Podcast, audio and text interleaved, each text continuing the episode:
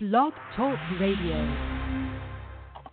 You are listening to LA Kings Road Talk Radio.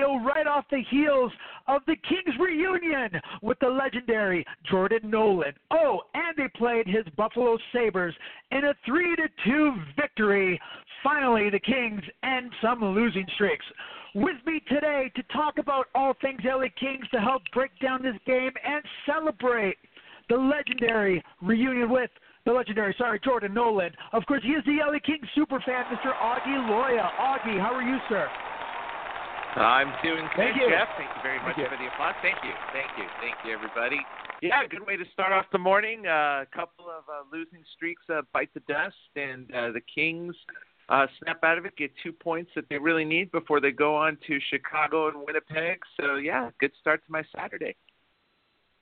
Yeah, definitely, definitely. Also with us here today, longtime friend of the show. She is the LA Kings recapping queen. I'm talking about talking about my good friend and colleague, Miss Emily Redenbach of Cali Sports News. Emily, how are you today? You know, I'm feeling so good about the win. I think I might do most of this in my Aussie accent just for you guys. I'm sorry, Emily. I could not hear you because of our live studio audience, which has been a welcomed addition to the show since the last time you've been here. So, what was that, Em? I was saying that I'm just so excited about uh, the Kings winning in Buffalo for the first time since 2003 that I might actually break out the Aussie accent for most of this. That's fantastic. Oh, we love like when that. you do, Emily. Yeah. We love.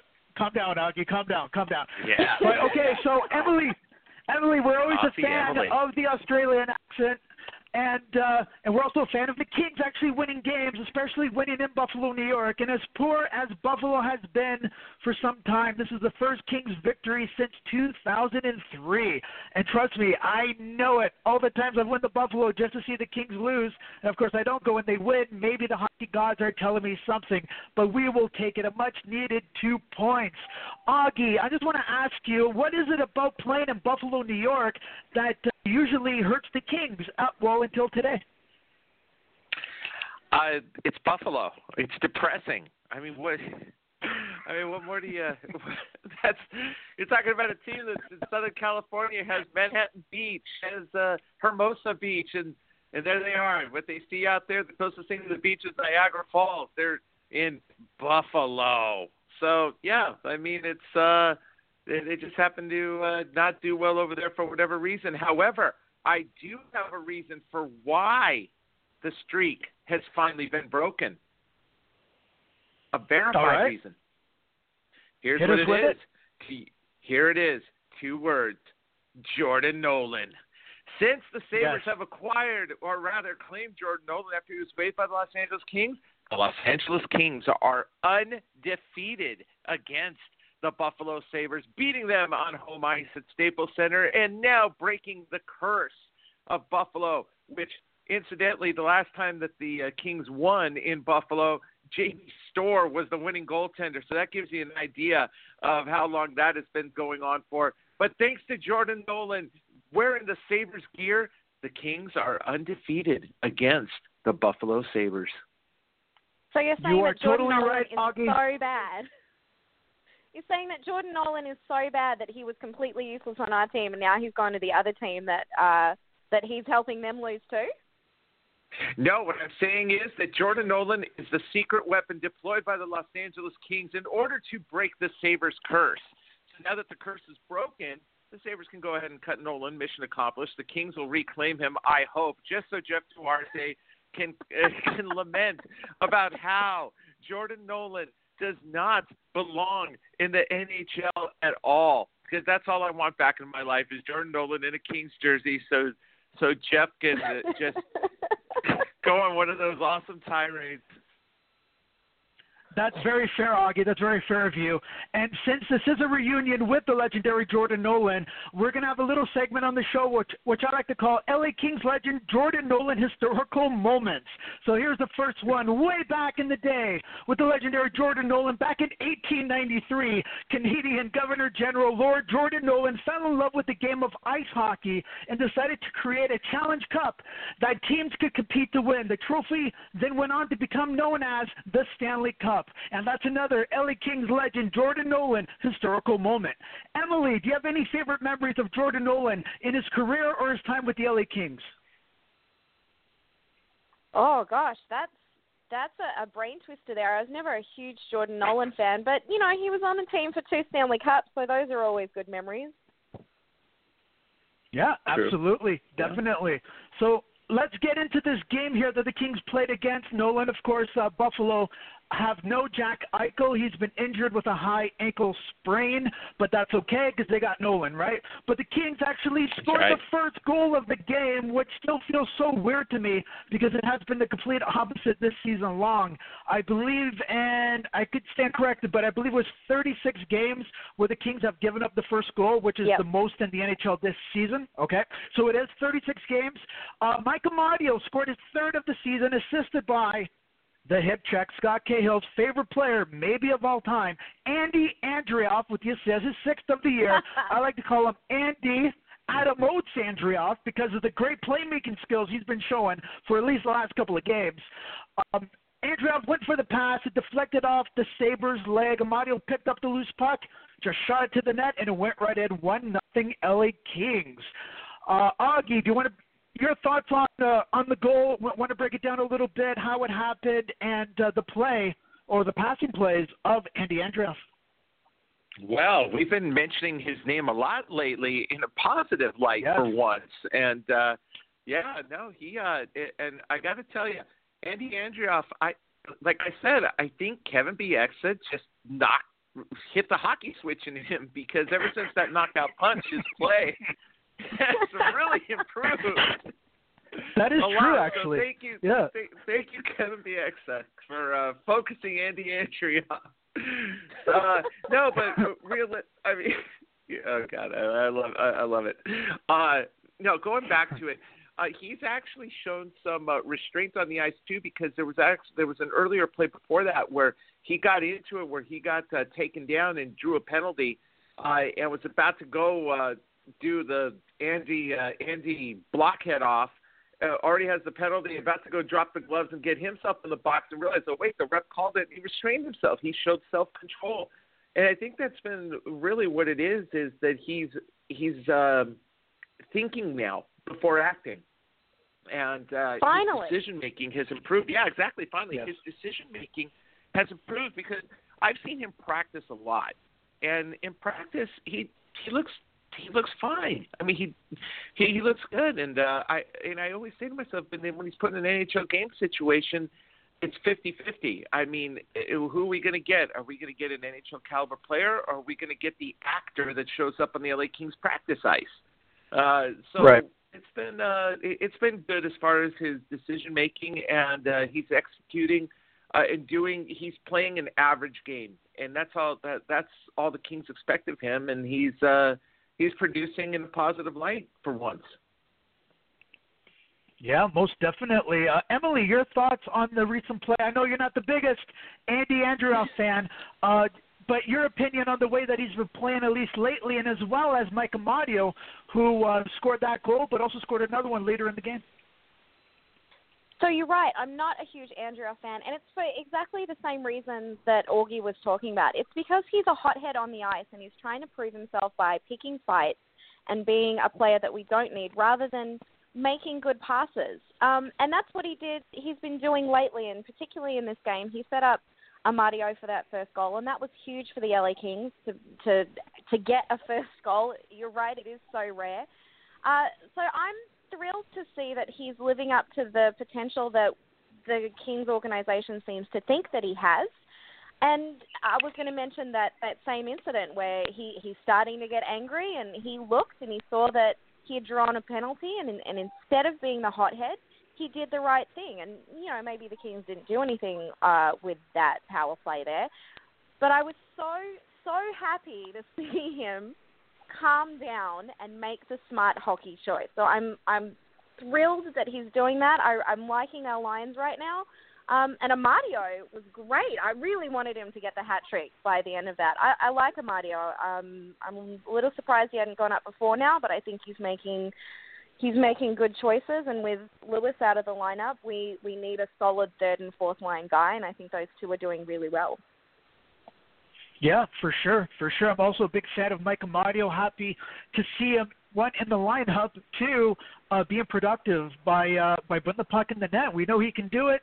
He's just adjusting to the NHL level, and it seems like he's starting to get really, really comfortable, which is only great news for the Kings.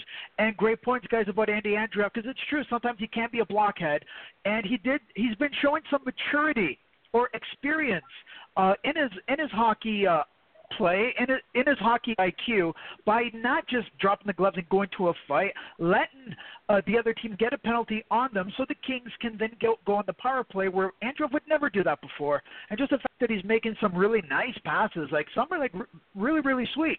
Uh, this one today was deflected off the leg of the defenseman, but there's been some other ones that are really nice, and it's good to see him progress from where he was before. And I know we brought up in the show, you know, you've talked about it a lot. It could be also because he fears for his job, uh, because like once Jeff Carter and Trevor Lewis come back uh, from their injuries – well, that's two roster spots that two players are going to lose, and Andreoff is trying to fight for a spot there, and it's going to be t- uh, tough to uh, to keep a spot. But if he keeps playing like this, well, you never know. Maybe Stevens will give him a chance. So, anyways, the Kings finished the period with a one nothing lead and outshot the Buffalo Sabres 19 to eight which uh, in one hand that's great shows that the kings really had their foot on the gas and were taking it to the sabres as they should. As the sabres are one of the worst teams in the nhl i think they're second last in the east or are they last in the east?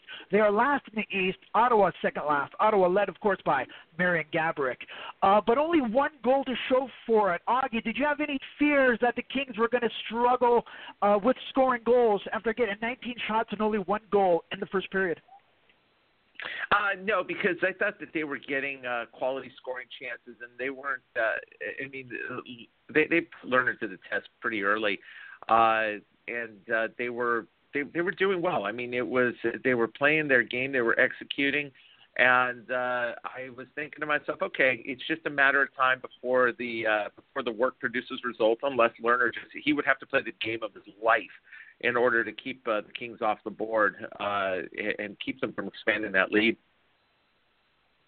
Yeah, most definitely. And uh, luckily, the Kings were able to add some uh, some more goals to the tally in the second period. At 12:02, Captain Andre Kopitar with a beautiful hashtag Vintage Kopi Deke on goalie Robin Lehner uh, from a two-on-one after a great setup pass by Captain Dustin Brown. Yes, I still say Captain to make it two nothing LA Kings. It was Kopitar's 24th goal of the season. Dustin Brown's 25th assist. Uh, shortly after, about five minutes later, at 16:06, Andre Kopitar with another one, his second of the game, 25th of the season. Uh, newly acquired Dion Phaneuf on defense cleared the defensive zone by poking the puck out of the zone to Dustin Brown. Brown dumped the puck behind the net, aka Jordan Nolan's office, where Alex Iafallo picked it up and set up Kopitar for a beautiful one-timer uh, to make it 3 nothing LA Kings. It was Dustin Brown's second assist of the game, his 26 and Iafallo's 14th. Emily, uh, your thoughts on the Kings' two goals by the captain, Anze Kopitar? I love how fast they were. Uh, in in rapid succession, the Kings said, "Nope, this is our game, and sorry Buffalo, but we're taking this one away." I love that it had a lot to do with Dustin Brown. Uh, that whole line was beautiful tonight. Brown, Kopi, and Iafallo. It's been so nice. You you know I've said it before. I'm such a huge fan of their resurgence this season. Um, Yep. That was some beautiful play by Anze Kopitar, and it's the kind of thing I've been missing in in the last maybe losing streak. Uh, so seeing them come back and really hit their stride, and again, you know, it's Buffalo, so that they're not the greatest team, but to see Kopi maybe get some confidence back and be like, oh yeah, I am a good hockey player. That's going to be nice to see going into the next two games, which are, are going to be a little more difficult. I know Chicago is is struggling, but we're going to need guys like Kopi and Brown to be on top of their game uh, to to get us through the rest of the stretch, especially if if Lewis is going to be out a little bit longer. Carter may be coming back, but that line needs to be solid, and it really was tonight. They definitely pulled through. Absolutely, they were they were fantastic. And anyways, Alex Iafallo set a pass. You know, I mentioned that was Jordan Nolan's office. Of course, Nolan, uh, very well known for playing behind the net and setting up plays, controlling the offense from behind the net. That's why it's called Jordan Nolan office. So we're gonna have another LA Kings legend, Jordan Nolan historical moments. We're back in April 23rd. I know you guys remember this one. In 1964, in the Stanley Cup Final against the Gordie Howe-led Detroit Red Wings, Jordan Nolan broke his leg while blocking a shot refusing to go to the hospital because his team needed him and history needed to be made. He returned to the game, broken leg and all, scored in overtime to lead the Toronto Maple Leafs over the Gordie Howe led Detroit Red Wings to win the Stanley Cup. Absolutely.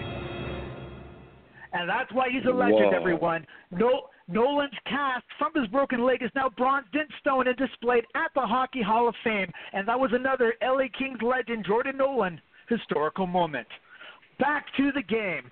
3 nothing LA Kings. Kings. Sorry. At 1735, Mike Amadio. Mike Amadio strikes again with his second of the game. Every time I say Amadio, guys, sorry, my uh, my teenage years kind of come back a bit because I think of the Nintendo 64. I'm gonna be showing my age, and I think of Mario 64, Super Mario 64, where of course the legendary uh, Super Mario always goes, "It's a me, Amadio." So every time I, I hear Amadio, I think of "It's a me, Amadio." So my apologies. Sometimes that comes out, but not purposely. Mike Amadio with his second of the game, his fourth, rifling the puck with a wrister after fooling the Buffalo Sabres defense with what I call a little dipsy doodle. Uh, I know that's not the official name. Johnny Brodzinski with a sweet pass, his first assist of the season. Doughty with his 33rd, 4 nothing LA Kings. Em, your thought on uh, Amadio's second goal? Uh, I actually want to focus on Brodzinski for that goal because he made so many plays uh, that allowed Amadio to have that goal. Even his first goal, that uh, zone entry started with Brodzinski. So that line itself is working really well, and that's what I'm really liking about the Kings this season. Is maybe there aren't uh, for those for those uh, kind of third and fourth lines. They're not breakout players, but they do things really well together. They all have their skill set, and it's setting up some great plays and some great passes. And I, I love that Amadio is the guy that can finish that off. It's it was great to see. I'm just so excited that the Kings know how to score goals again.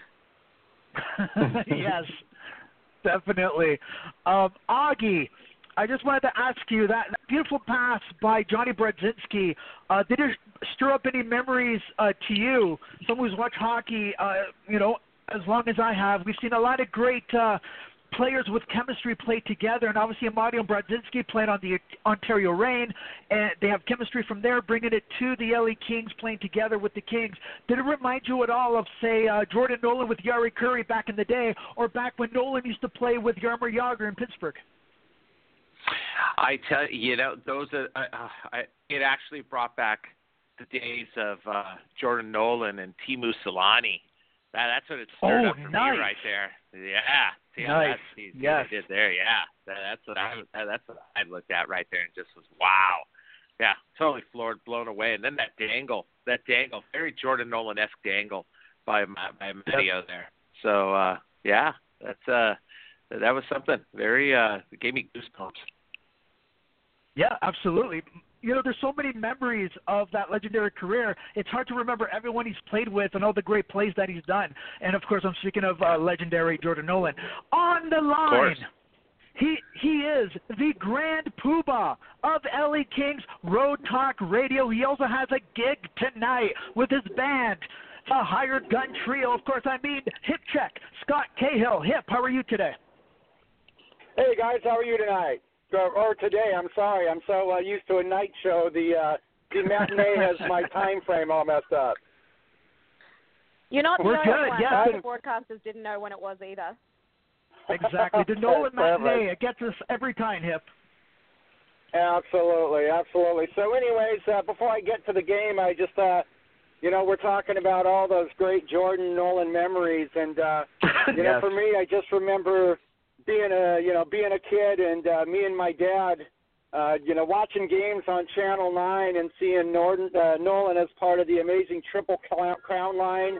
Uh, you know, of Yes. course, uh, Keon Taylor Nolan, and then. Uh, later, of course, when he was uh, his short-lived stint as a Philadelphia Flyer there, playing on uh, the Crazy Eights line there with uh, Lindros, John LeClair, Jordan Nolan. I mean, uh, the uh, the wrecking ball that that line uh, waged through the Eastern Conference. Uh, a, a legendary career, uh, uh, almost a, a larger-than-life figure, if you will, in the NHL world. And Yep. uh, uh, our For sure. our hats and, and our memories uh, of Jordan Nolan will last to lunchtime. yeah, yeah, a lunchtime for sure. A lunchtime for sure. Hip, your thoughts on the game? What did you see? What did you think? Uh, you know what? It's uh, obviously I'm elated with the win and finally getting back in the win column and getting a big two points. And there were some good things out there, but I'll be honest, I'm still. I mean, there was just a couple plays out there that if if it was a better NHL team, they they probably would have capitalized. You know, I thought uh, just to give you an example of that, you know, Muzzin Muzzin didn't have a real solid game. A couple plays they could have made there that that you know just there's just some plays there. That, I mean, once again, I'm happy as hell with the win, but like I say, if you're playing, if you know you make that mistake against Winnipeg uh, next week, chances are it's going to end up being a scoring champ. So uh, I don't, uh, you know, it's playing the wor you know, one of the worst teams in the league without their best player can, you know, remedy a lot of uh, issues. But uh, I don't think that uh, we're we're where we need to be yet. That said. Uh, I I I love I love Phaneuf. I mean, what can you say? He's just a solidifying figure there on the back end. Uh, this game more so I noticed uh, when I was watching him is just his confidence that he has when the when he has the puck on his stick.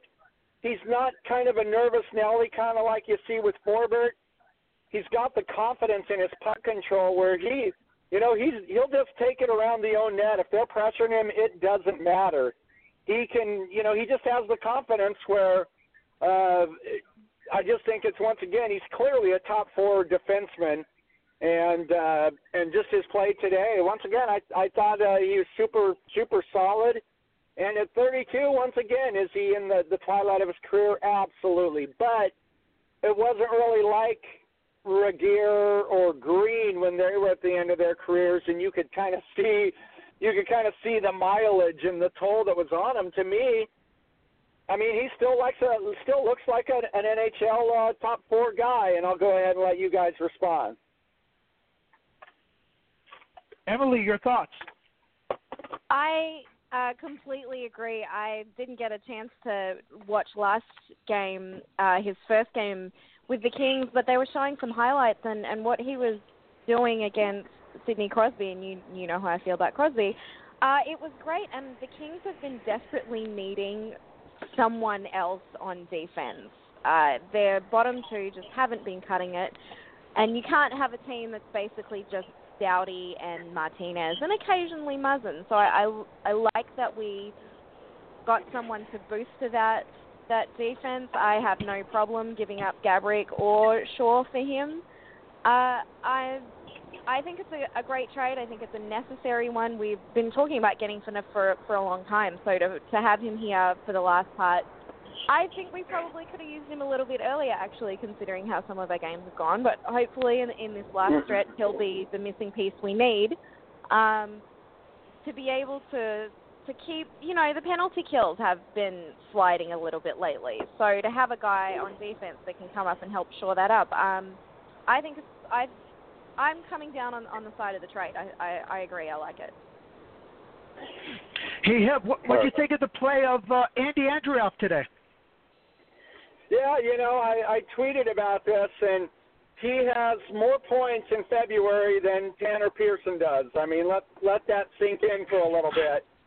you know, Tyler Toffoli is uh, matching the, uh, you know, beating actually the point output of Tanner Pearson, which uh, I think speaks volumes not only of the play of Andreoff, but once again the uh, reduced play that you could say of Pearson, which has got to be a little bit concerning, uh, really, when we look at the at the big picture. And I don't know what he's been doing or who he's been working with, but there's a playmaking side that Andreoff is doing right now that is I don't know. I, I, fascinating might be uh, the wrong choice of words, but I don't know what he's doing. But whatever he's doing, I hope uh, he does more of it, and other uh, players on the team uh, actually take note because uh, this has been a stretch of games, literally, where there's been one or two just fantastic decisions he's made with the puck, and just a uh, an ability to put the put the puck on the stick of his teammate that you just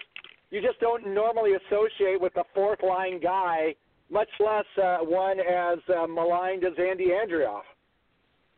Right. Yeah, most definitely. Yeah, so, uh, he's definitely been showing a better side uh, to his game. Hip, do you think he stays on the roster when Jeff Carter and Trevor Lewis come back? God, you know it's it's a great point, and it's going to be a tough decision because with the acquisition of Nate Thompson, uh, with Lewis going to be back, with uh, Torrey Mitchell, I mean, we got just a real glut on uh, on the bottom, you know, on the bottom six. So it's uh, it, it's going to be a tough call. It really is. I mean, he's been he's been playing really, really well, and uh, let's be honest too. Uh, Amadio and Brodzinski, once again, they're giving the team a different dimension and a better dimension that you just didn't see when they weren't you know, in the lineup. So it's going to be very, very difficult. My gut says that one player is probably going to be moved because there's going to be guys that you can't really necessarily send down to Ontario. And as we approach the season stretch, I mean, we talked about it, how the value of young legs and fresh legs and energy, it, it is a younger man's game. And so, really, I would not be surprised if, and we talked about this the other day, uh, you know, uh, Nate Thompson, Torrey Mitchell, uh, Kyle Clifford. I think one of those three guys is probably going to be moved just because, once again, you have so many guys on a bottom six. And uh, I think Augie talked about it the other night. Kyle Clifford, we love what he brings to the team. We love his workmanlike effort. We love he's not afraid to drop the gloves, but really at the end of the day, he is a guy that has Stanley Cup rings. He is a guy that has a lot of experience that might bring something back uh, in in the trade market for somebody maybe looking to toughen up their bottom six, particularly uh, in the you know for an Eastern Conference team. I mean, God forbid you don't want to see Kyle Clifford be uh, moved to the Sharks or somebody that we're going to have to face uh, again later in the year. But yeah, yeah, that's right. I mean, that's a a shudder uh, down the you spine just to think of that. But you got. It. By the way, Emily, it's it's it's nice to finally talk with you. I really enjoy all your work you do with the Kings, and uh, now that I get to Thank hear you. your lovely accent, I I want you to record my outgoing voicemail message at some point if you can. Can you do that for me? Uh, you're the, actually the fifth person in the past week and a half that's asked me to do that. I am happy to. Right on, we got Anytime. it. We, we, Yeah, we could set up a side gig for you on Fiverr. Uh, yes, I take uh, in the form of shoes payments. That works for me. love it, love it.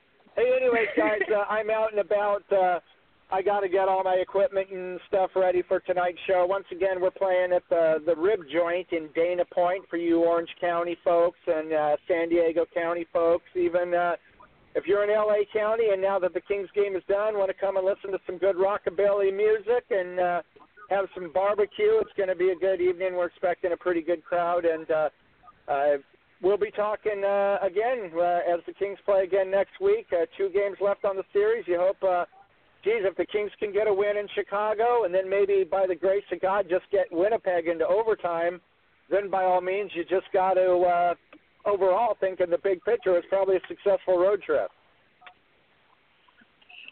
It, yeah, Yep. it would be if it ended like that, most definitely, Hip.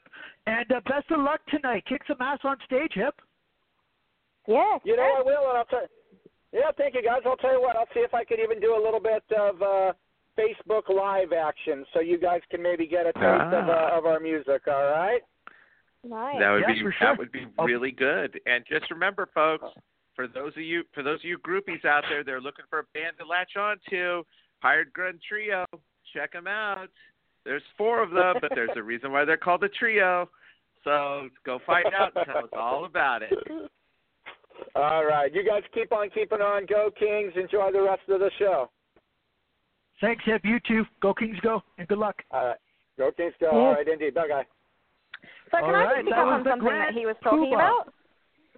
Go ahead, Em. So he he had mentioned uh, Toffoli and Pearson, and something that's something that I was noticing, particularly this game. Is anyone else really concerned that their slump is not getting any better? These are the guys where I thought one, two years ago, whenever their contracts were up for renewal, I thought, yes, we're getting Toffoli and Pearson back, and they have completely disappeared into the woodwork. Can we even call that the second line if that's the point totals that they're bringing? I don't really see anything that they're bringing to the table right now. Augie, do you want to Uh, follow that up? Yeah, you know, I here's my thing. I was really watching Pearson today, and Pearson actually played a really good game out there. He had a couple of good scoring chances. Uh, he ended up uh, like one on one on three in one effort, and uh, tried to get a backhander, try to sneak a backhander past, Lehner. Lehner squared up and made a save, but uh, his effort is definitely there. Uh, it just seems to me that the decline has been uh, coincided with the loss of Jeff Carter and the inconsistency there at center because uh I mean when you put him when you put him with Kempe uh the issue with Kempe is he's not very strong in the faceoff circle and it's very hard to Right. score when you don't when you don't win the puck back. Uh so you've got so you had that happening right there and it's just a combination of of all these of all these little things that make this issue come to light. Uh, it's really what it comes down to for these guys is remember the NHL season it's a marathon not a sprint and we have seen last season we saw Tyler Toffoli uh disappear a little bit. Some people thought oh it's the pressure of his contract season. Okay uh and he got he he made a hometown he gave a hometown discount to the point we could keep both of these guys. Uh I, I reserve judgment, and I, I want to see how it is they respond when they get Jeff Carter back, or if they're able to form, some kind of chemistry somebody other than Carter. I mean, it would be it would actually be interesting to see if uh, if they were what they would do with Anze Kopitar in the middle. But then again, you're tinkering with them and the inconsistency of of playing with their with their centermen, and that's something that you that, that you're trying to avoid here. So hopefully uh, they get it squared away and and things uh, come into a better light for these guys. Because I'd rather have them go into this dormant period now and get hot uh, in the last month as we as we go through this playoff push. Well, I think you're right. Jeff Carter has a big deal to do with that, and it's just concerning to me that you take him out of the equation and they've dipped so far. They should still be able to uh, put up better numbers than they're doing, even without you know Papa Bear there. Uh, I'd I'd like to see them come back. I really like them as players, and I just I didn't see a whole lot from them in the last few weeks. So it, it'd be nice to see them maybe start coming back before Carter. But if it takes Carter coming back, then you know maybe the timing on that would be actually quite nice. Mm-hmm. Totally. Yeah, def- definitely. My concern, like I agree 100%. My concern with Toffoli and Pearson is that it shouldn't have to take a Jeff Carter coming back and be in their center Exactly. for these guys to be pr- productive uh, offensive members of the LA Kings. I mean, they they they have some experience already. They're not the young rookies that they were back in 2014. They've won a Stanley Cup. They've had playoff battles. They've been up and down. Pearson had a career year last year. Toffoli two years ago. And now that you know Papa Bear, as Emily said, Jeff Carter is out. These guys really just disappear. Um, and Pearson did have a very good game today. I agree with that as well. But they're not putting up the numbers. And Toffoli is second on the team with 19 goals, but it's it's like one of the most quietest 19 goals that I've ever seen a player get. And of course, his 19th was the other day in that dumpster fire game against Carolina. But yeah, the Kings need these guys to score, and you shouldn't have Carter there because Toffoli, uh, you should have Carter there, but they don't have to play good just because Carter's there. Uh, Toffoli was in the top line with Andre Kopitar and Alex Iafallo for a couple of weeks recently, and he still couldn't get out of his slump. So if you can't get out of your slump with uh, a centerman like Andre Kopitar, you know, you can't do it with a Kempe. Like, who else are they going to put in there besides Jeff Carter?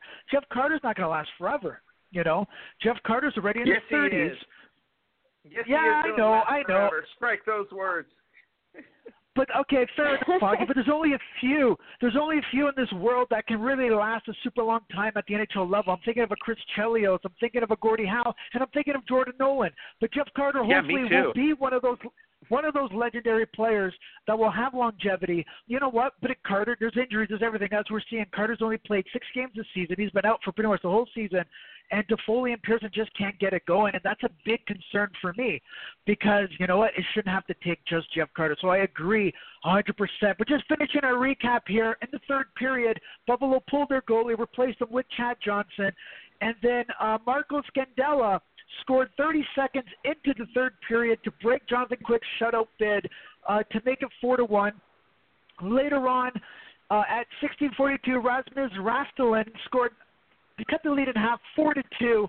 Uh, the Kings were then scrambling in your typical uh, LA Kings fashion, uh, but they were able to hold on and win it four to two and get the two points, the much needed two points, before going into Chicago uh, to play against Chicago. And again, you know, Chicago, they're not having a great season. The salary cap is finally affecting them, but to win it at the United Center against Chicago is tough because they always, always, always show up to play against LA, and then to play a back-to-back against the red-hot Winnipeg Jets. These two points are so so important, as Hipcheck mentioned earlier. So, uh, Emily, just your overall thoughts on the game and the victory that the Kings had. I thought it probably could have been a little more convincing than it was. When it's four to nothing, you're looking at it thinking that's fantastic, and then to drop off a little bit in the third period, it's only concerning because we do have the rest of this road trip coming up. I I'm not saying you have to come out full guns against a, a team like Buffalo, but but I would have preferred a slightly more convincing win. Uh, I mean, otherwise, I I think we have some really solid points to build off. It was a nice confidence boost. I mean, if you can't win in Buffalo, then the, the next part of this road trip is just definitely not going to go well. so it Yeah, was a definitely. great game to snap the streak uh, and hopefully start that uptick. It's, it's it's a good game to get to get under our belt, I think. Especially since Definitely. I'm looking at it right here, and uh, Anaheim and uh, the Minnesota Wild are about to go into overtime. So thanks for nothing. Ugh. Yeah. Thanks. Ed. man. Dun, dun, dun. yeah, sorry about that. Augie. Augie, any concerns going into Chicago and Winnipeg? And by any, do I mean do you have many? Uh, Chicago, they're a well, they're a dumpster fire without uh, Corey Crawford apparently, and uh, without Scott Darling. So uh, they get to suffer that uh, lack of a goaltender, that lack of a goaltender issue that we suffered through last year. Uh, Yes. up until we got quick back, but uh, yeah, they're, that team is definitely suffering. But you know what? They uh, they they show up and they'll be up for the Kings because uh, you've got that that rivalry there. But uh, they're I think at this point they're playing for pride, and a few people are playing for jobs. So it'll it, it should be a game, and that that building is never easy to play in. Uh, so realistically, I yeah, they I, the Kings definitely got to get uh, their two points in Chicago in order to uh, start something good here, and uh, and hopefully get at least three wins on the road trip, because uh, this being their longest road trip of the season, uh, and then set themselves up to uh, all hands on deck against the Winnipeg Jets, because that's going to be a very tough game, very hard game. But Yep. you know what though, Jeff, I would be remiss. I'd be remiss if we didn't mention Jordan Nolan's huge influence on the most famous line in the history of the Buffalo Sabres, and that being the French Connection. Oh, how, yes. how did we miss Yes. that? How, how did we miss that? There's there's too many to remember, but it's true. Outside of Buffalo's arena, there is a statue of that line. Gilbert Perreault, Rick Martin, and Jordan Nolan. You know, immortalized forever outside of the Buffalo arena. I, I always call it the First Niagara Center. I can't even remember what they call it now. Originally the HSBC arena, but yes, the French Connection line of Gilbert Perreault, Rick Martin, Jordan Nolan, uh, forever outside the doors in Buffalo. There's just so many great moments, historical moments of Jordan Nolan. It's, it really is difficult to remember them all, but I got one right here, right here. Another LA Kings legend, Jordan Nolan historical moment. And I- I'm sure all you guys remember this one like it was yesterday. Back on March 17th, 1955, LA Kings legend Jordan Nolan was suspended by NHL President Clarence Campbell for attacking a referee. The suspension No. prevented Nolan from winning his first ever Art Ross trophy, wh- wh- which was then won by his teammate Bernie Boom Boom Geoffrion. Um, and it would have been his first of many Art Ross trophies. Angered at the NHL's decision at suspending Nolan, the citizens of Montreal then rioted in the streets. And after hours and hours of severe looting and setting fires, the riot ended up costing $100,000 in damage, was, which was a super uh, amount of money back in 1955. So the life lesson there is never suspend a superstar, especially a legendary one like Jordan Nolan. And that was another LA Kings legend, Jordan Nolan, historical moment. You guys want to do the three stars of the game? Absolutely. Yeah. All right, let's let's do it. Let's do it. Uh, Augie, you're going to go with your pick for the third star of the game. Well, uh, I, I have to disqualify Jordan Nolan from this because uh, he would have gotten all three stars. He would have gotten all three That's stars true. if it was if it was up to me. So I I do have to I Good do have to put that prejudice aside. Uh, so no, my third start of the game would be one, Alex Iafallo. Now, did he get up on the Nice. score sheet per se? Did he did he pop in a goal? No, he did not. However, in the last three minutes of the game, the uh, the Sabres were swarming, and they pulled the they they tried to set themselves up to pull a goalie, and then uh, Quick's mask fell off very conveniently, thank goodness. And so then we had a, a neutral zone face-off won by uh, won by the Kings, controlled, and the uh, that kept uh, Buffalo's uh, goalie in net. And then what Iafallo did there, he must have killed off anywhere from 25 to 40 seconds by pressuring the Buffalo defender who was trying to bring the puck up the ice, and Iafallo just kept buzzing around, buzzing around, and the goalie couldn't get out of the crease, and the the Sabres couldn't break out. So that uh, Alex Iafallo just quietly off of the sheet, just his hustle, his tenacity, setting up uh, his team for success, and eventually preserving a 4-2 LA Kings win. Absolutely. I follow with the assist, setting up Andre Kopitar uh, for his second goal. Of course, as we mentioned earlier in the show, Iafallo did the pass from behind the net, aka Jordan Nolan's office, and uh, I constantly get tweets, messages, you know, Facebook posts on people complaining. Uh, yeah, Kings fan, a lot of Kings fans complaining about Iafallo being on the top line for the entire season. Iafallo, after this game, had six goals, 14 assists, and 20 points, and is a plus six. But as we mentioned many times on the show, uh, what Iafallo provides uh, and gives to this team, you know, you can't really quantify with a stat. Like there's so much things that he does. So Emily, I'm really interested in hearing your thoughts and opinions on Alex Iafallo, what he brings to the team, and him pretty much being on the top line for the entire season. I have no problem with Iafallo being on the top line. I think he fills it out quite nicely. Uh, I think he's you've got two superstars on that line. You've got Brown and Kopitar, who I've said before are experiencing that resurgence, and they just need someone who can read their plays really well, who can get them the puck, who can make those tiny little those those moves and have the foresight to be in the right place. And I think Iafallo does that really well. He's incredibly fast, which I think is is important. So I think he's a perfect addition to that line. I was very impressed with him tonight. I was really happy to see him come back to his hometown and and make a difference. Yeah, you're you're right. He didn't get the goals, but it, to me, he's a little bit like Trevor Lewis in the sense that maybe that's not going to be, especially with his line mates, that's not going to be his his huge contributions. But he does everything else right. I was very impressed. Yeah, absolutely. I agree 100%. All right, Ab, it's also uh, your turn now to name the second star of the game. Uh, I went for Amadio. It's, it's three goals, so close to a hat trick, and for such a young guy to be able to do that, uh, to come in and really make a difference. I loved that whole line, but he was the one that, that got them home and got us on the board, so thank you for that, Amadio. Uh, yeah, great game from him tonight. Really good game. And Mike Amadio, of course, scoring two goals today, plus two, three shots on net, 11 in just 11 minutes and 16 seconds of ice time.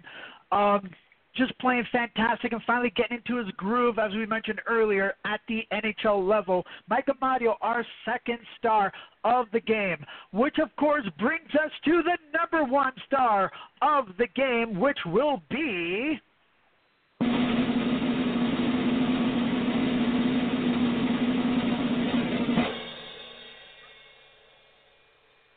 Jordan Nolan. What? How did this happen? Nolan was just banned from being one of the three stars. But when you're a legend, like Jordan Nolan, you just find ways to win because that's what the legends do. They find ways to win. Jordan Nolan, the number one star, but we're going to give an honorable mention to the captain, Anze Kopitar, who also scored two goals today, had four shots in net, 22 minutes, 39 seconds of ice time, was 52% in the face-off circle. As Emily mentioned, him as well as Dustin Brown, another honorable mention, having a resurgence this year. Kopitar, of course, leads the team with 25 goals.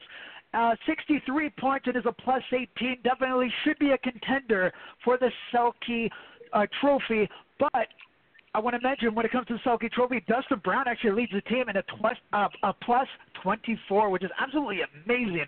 Uh, but Anze Kopitar, honorable mention as the first star of the game.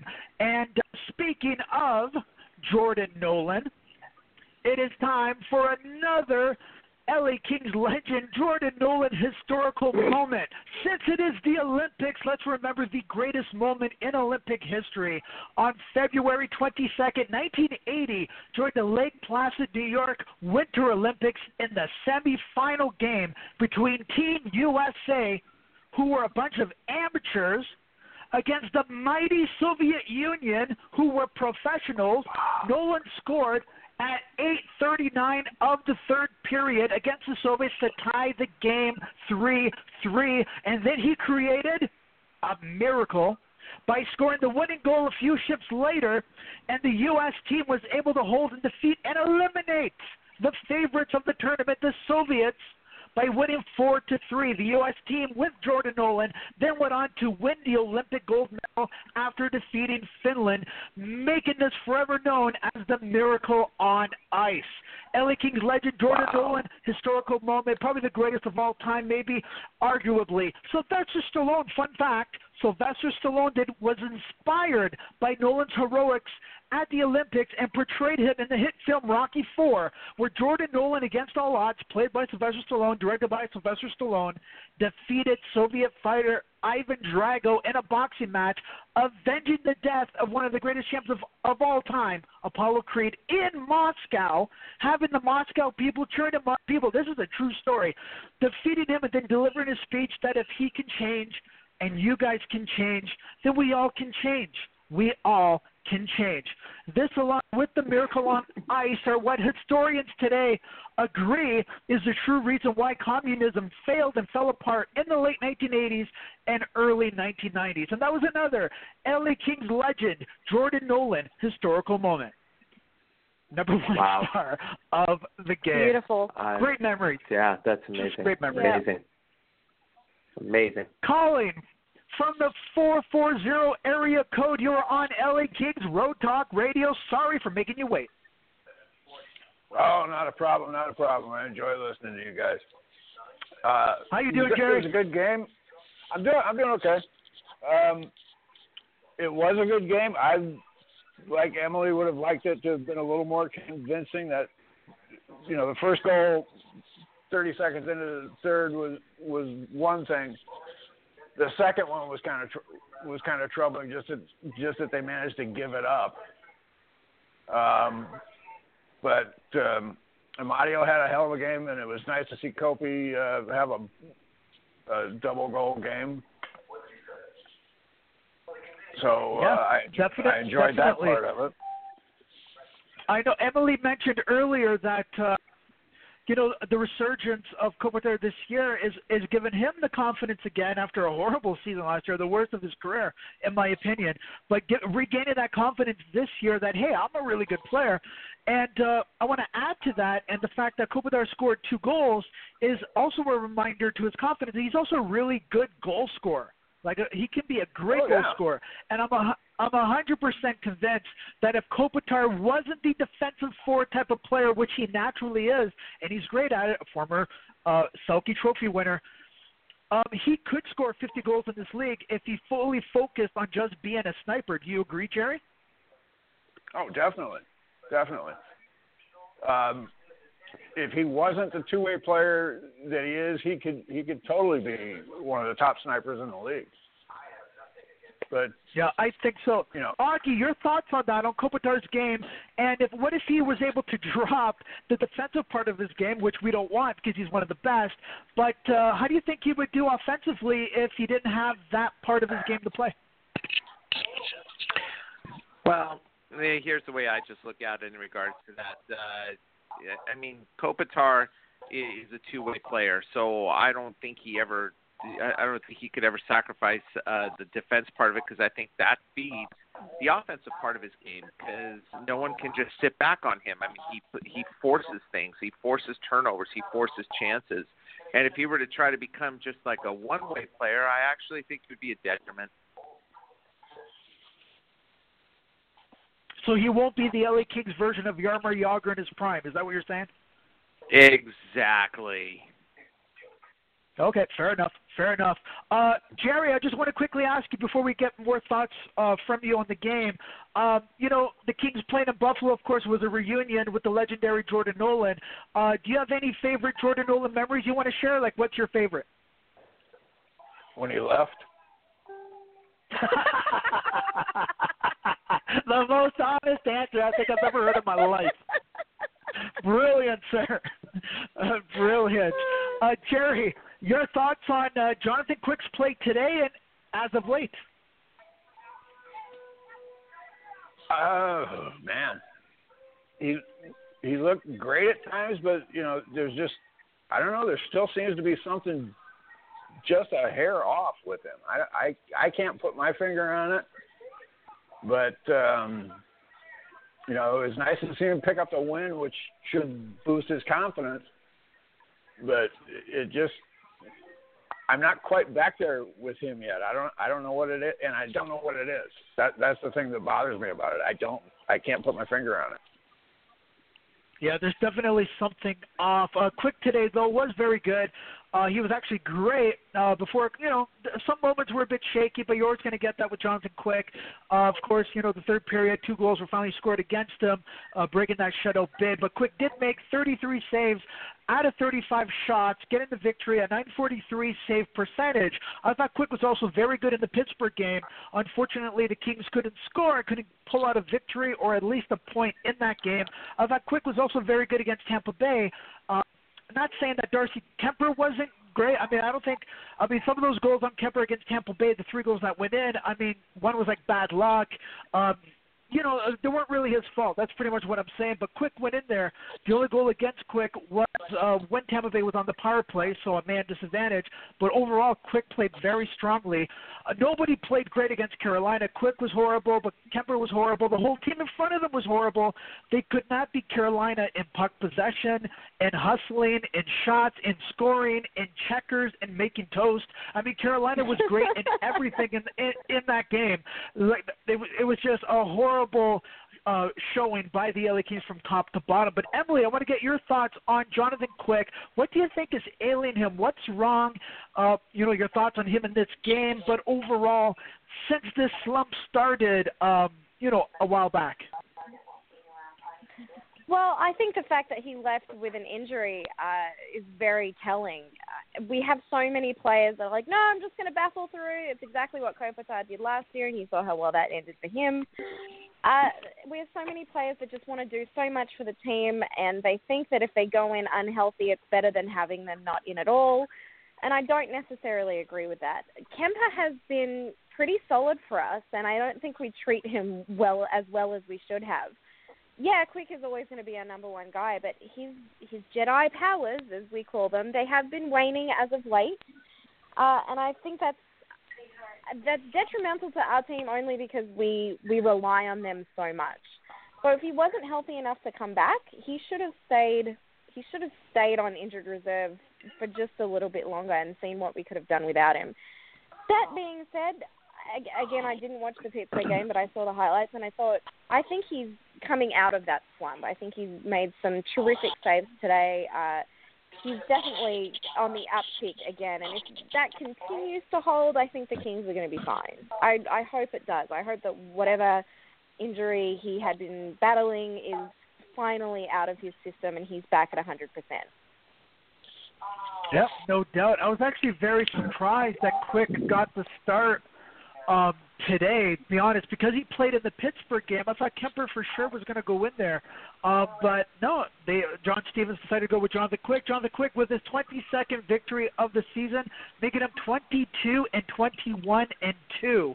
Um, not the best win-loss record that you can get, but to be fair, winning and losing is a team thing, not just a goaltending thing. Quick now with a 251 goals against average, still has three shots, and his save percentage went up back to uh, po- .920. So hopefully this game, the Pittsburgh game, what we saw against Tampa, as Emily mentioned, we're seeing him kind of come out of that slump and come back and be the Jonathan Quick that we know and love. Augie, I would love to hear your thoughts on Jonathan Quick.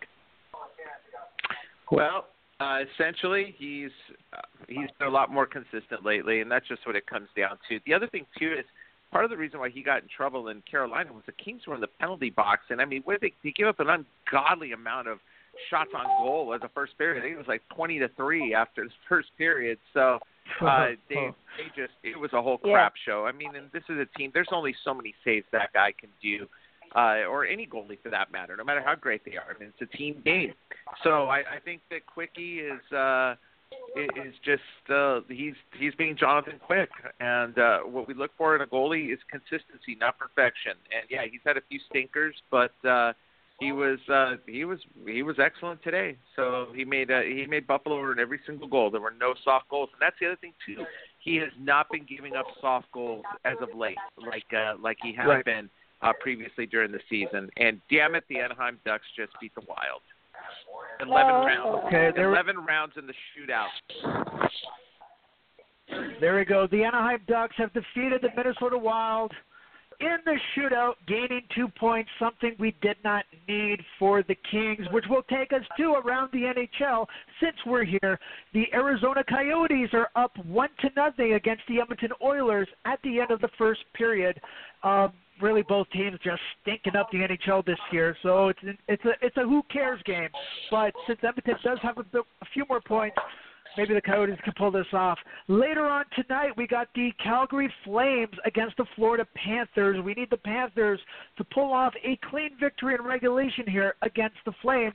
We also have the Boston Bruins taking on the Vancouver Canucks. Uh, Washington Capitals against Chicago. Of course, Kings are playing Chicago. And next, Ottawa defeated the New York Rangers six to three. Not sure if uh, Marian Gaborik got any points in that game. Augie, maybe you could look into that for me, please.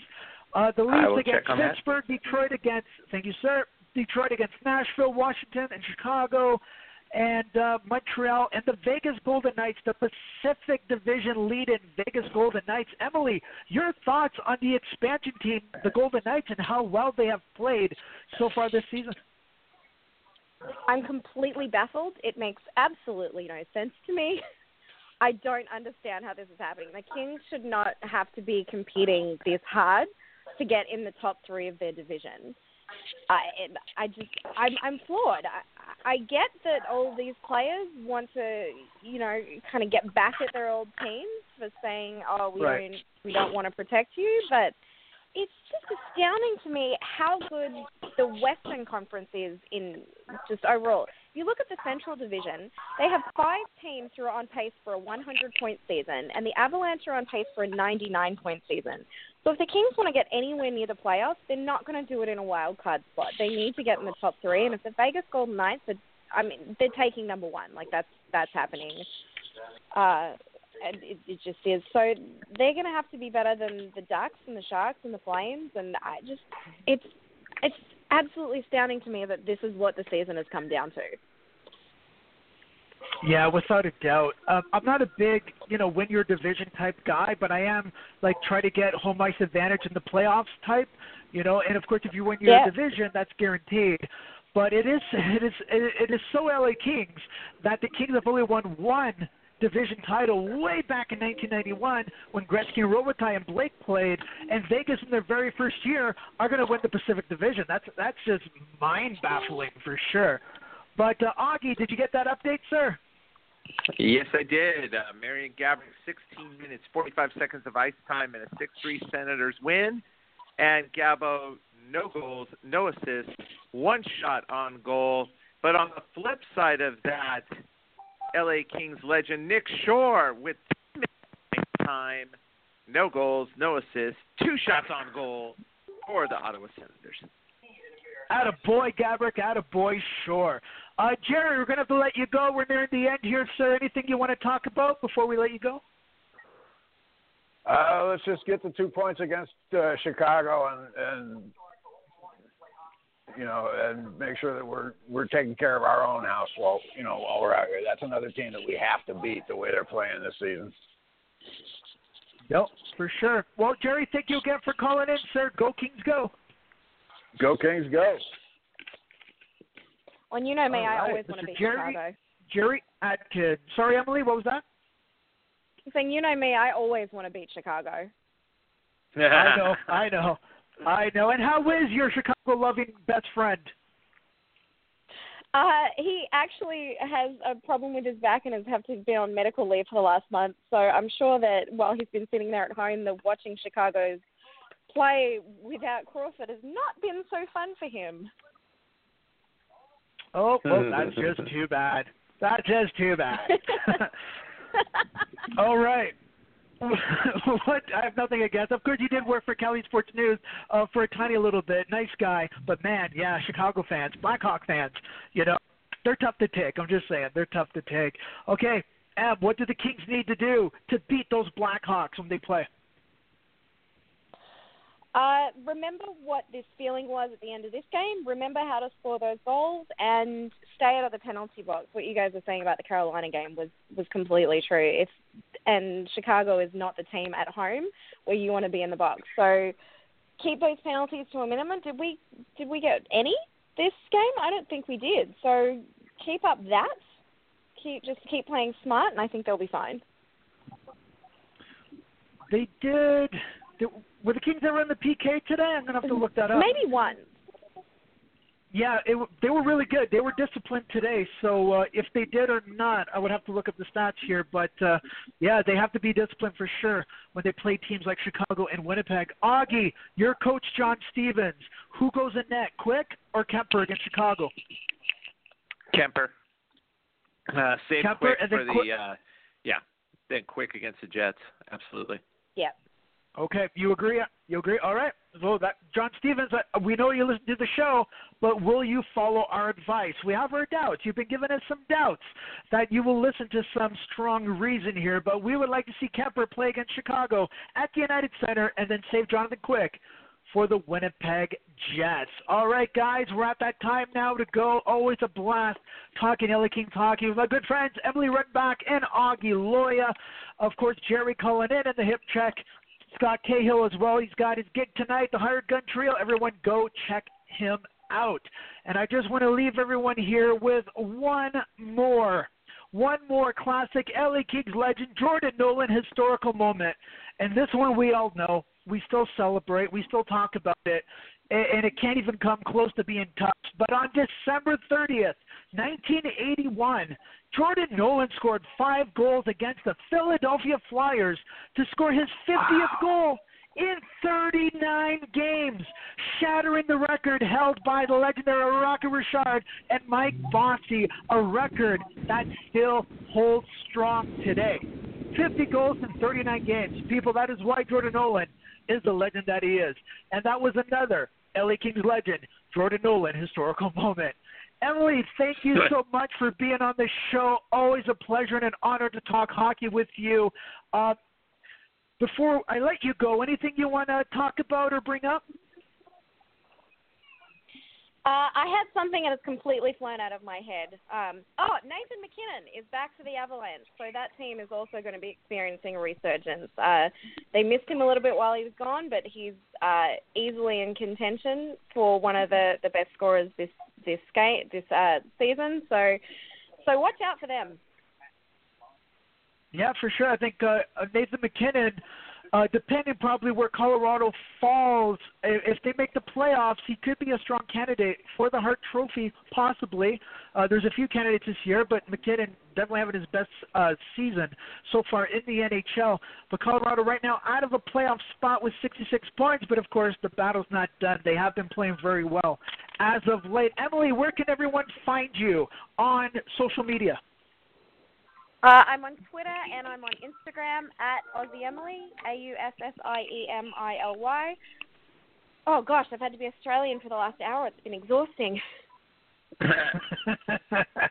and and and we love you for it. Thank you so much for doing that and being on the show, Emily. Of course, of Cali Sports News. Check her out on Twitter. Check out at Cali Sports News, CaliSportsNews.com. She does all the LA Kings home recap games with her vlog, with her articles. Check it out. She is the best, in my opinion. And no, I'm not biased at all. Emily, thank you so much. Go Kings, go.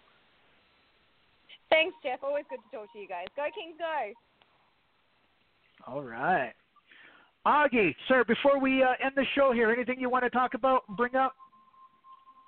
Uh, it's going to be a dogfight all the way to the end for this uh, either wild card or uh, top top two, top third spots in the Pacific because uh, as of right now, uh, San Jose 70 points in second place, Anaheim 69 points in third place, our beloved LA Kings 67 points uh, outside outside looking in, uh, Calgary 68 points outside looking in, and Minnesota Wild with 69 points holding down that last wild card spot. So, and then we got Colorado nipping at our heels with 66 points. After that, uh, Chicago, Edmonton, Vancouver, Arizona. Get the golf uh, clubs out, get the golf bags primed because your off season starts in April.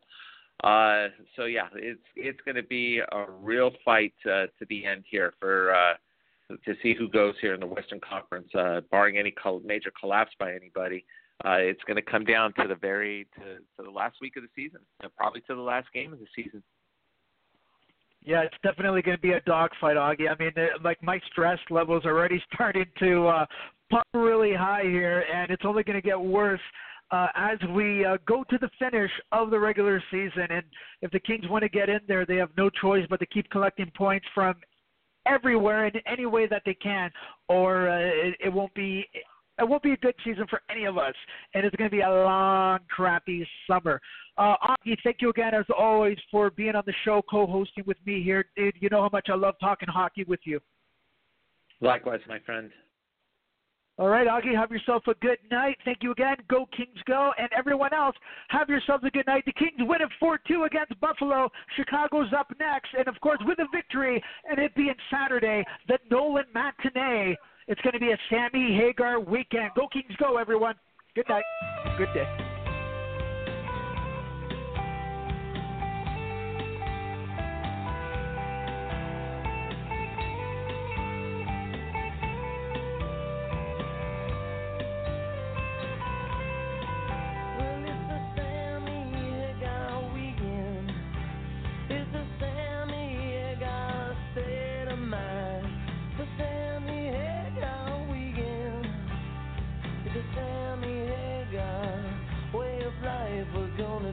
Some beer, smoke some pot, smoke some coke, and then drive.